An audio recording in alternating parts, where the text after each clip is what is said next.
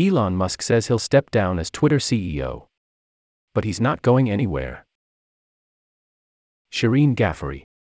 Elon Musk just announced that, in six weeks, he's stepping down as the CEO of Twitter. But if you think that means the Elon Twitter story is over, don't hold your breath.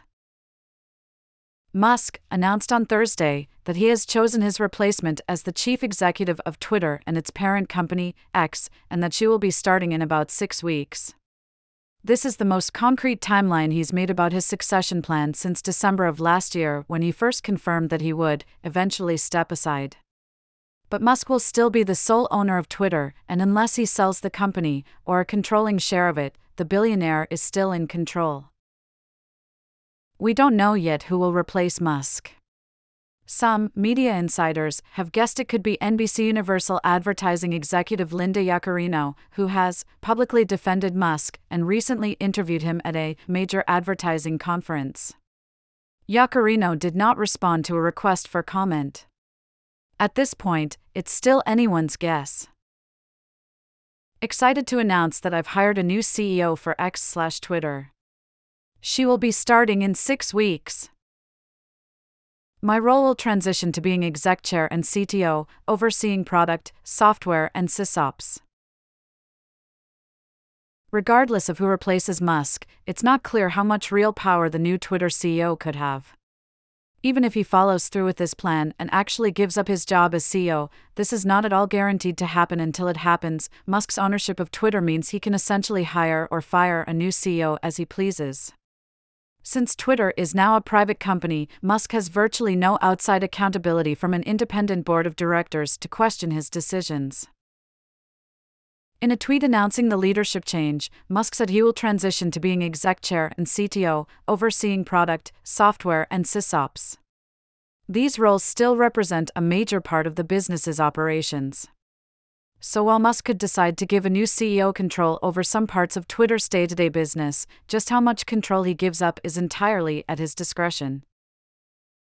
In other words, Musk's critics may be celebrating at the prospect of a new person in charge at Twitter, but it's not guaranteed that anything will change, even with someone new at the top. He's running product and technology for a 100% software company. What is the CEO in charge of, not paying the vendors? Jason Goldman, Twitter's former board member and first head of product, told Vox in a text. In the past, Musk has been willing to give up some power at his other companies, including SpaceX and Tesla. Leaders like Gwynne Shotwell, SpaceX's COO, run the business day to day. But it may be easier for Musk to accept his limitations when it comes to handling the day to day of launching rockets into space or building cars than with Twitter. Musk has described running Twitter, while a painful experience, to be a relatively easier challenge, and one he thinks he can master by eliminating bots, adding more paid content, and allowing a wider range of voices on the platform. And whether you agree with his free speech extremist values or not, it's clear that Musk has strong opinions about how to run a social media company. Now, more than a year after his initial bid to buy Twitter, Musk has given no indication that that's changed. So if Musk isn't ready to give up power at Twitter, why pick a new CEO? One job responsibility Musk didn't say he'd continue to lead is advertising, an area where he struggled and where a seasoned ad executive, like Yaccarino, could help.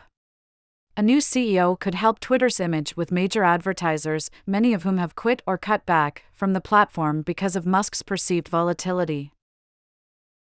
A new CEO would put a new face to Twitter's brand and draw attention to someone besides Musk and his antics. But don't expect Musk to quit Twitter anytime soon.